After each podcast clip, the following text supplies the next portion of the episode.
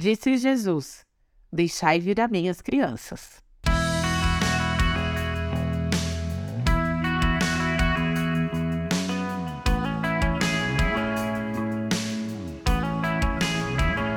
Talvez em algum momento da sua vida você tenha pensado que criança é um ser que incomoda.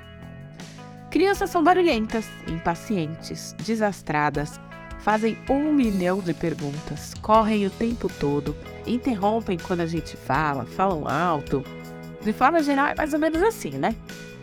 E eu acho que os discípulos pensavam desse jeito, que criança atrapalha. Por isso que eles repreenderam as pessoas que tentavam levar crianças até Jesus.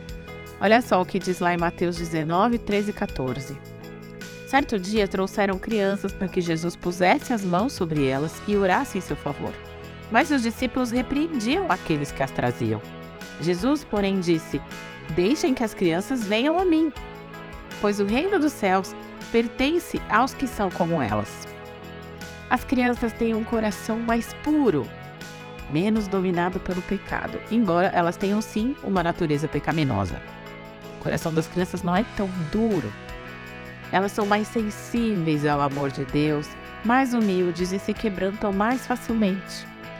As crianças não estão preocupadas com rótulos, com status, posições, títulos, nem com conquistas materiais. Pelo menos não devia ser assim. Elas estão sempre dispostas a servir porque elas gostam de ajudar, gostam de se sentir úteis. Elas têm sede por aprender, são curiosas, por isso fazem tantas perguntas e observam o que a gente faz e o que a gente fala. Elas se quebrantam e perdoam mais prontamente do que os adultos, além de não ficarem guardando rancor ou permanecerem emburradas, bravas com outras crianças ou com outras pessoas por muito tempo.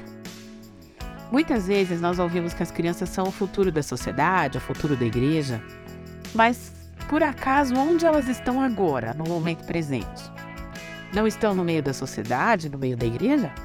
Sim, elas estão. Então elas também são o presente da sociedade, da igreja, da família.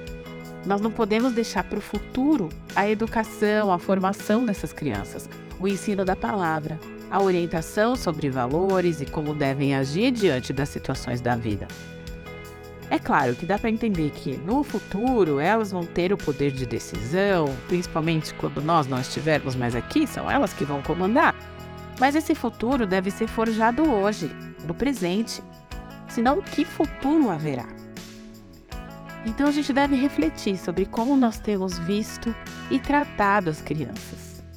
No capítulo anterior de Mateus, em Mateus 18, 3 a 5, Jesus disse: Eu lhes digo a verdade, a menos que vocês se convertam e se tornem como crianças, jamais entrarão no reino dos céus. Quem se torna humilde como essa criança é o maior no reino dos céus. E quem recebe uma criança como esta em meu nome, recebe a mim. Mesmo tendo ouvido isso do mestre antes né, desse acontecimento, eles tentaram afastar as crianças dele. E quantas vezes o nosso comportamento é igual ao dos discípulos? Nós também tentamos afastar as crianças, calar o seu ruído, impedir que elas se aproximem, impedir que elas falem. Mas você já tinha pensado que quando uma criança se aproxima de nós, Jesus está se aproximando junto? Jesus amava as crianças, ele valorizava as crianças. Quem recebe uma criança recebe o próprio Jesus. Estamos dispostos a receber mais de Deus através das crianças? Sim, porque nós temos muito a aprender com elas, não só ensinar para elas.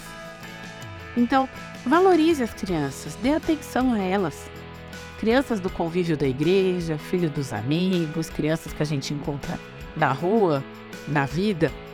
Olhe nos seus olhos, cumprimente, converse, aceite uma xícara de chá de mentirinha durante uma brincadeira, valorize seus desenhos, mesmo que sejam apenas rabiscos aparentemente disformes.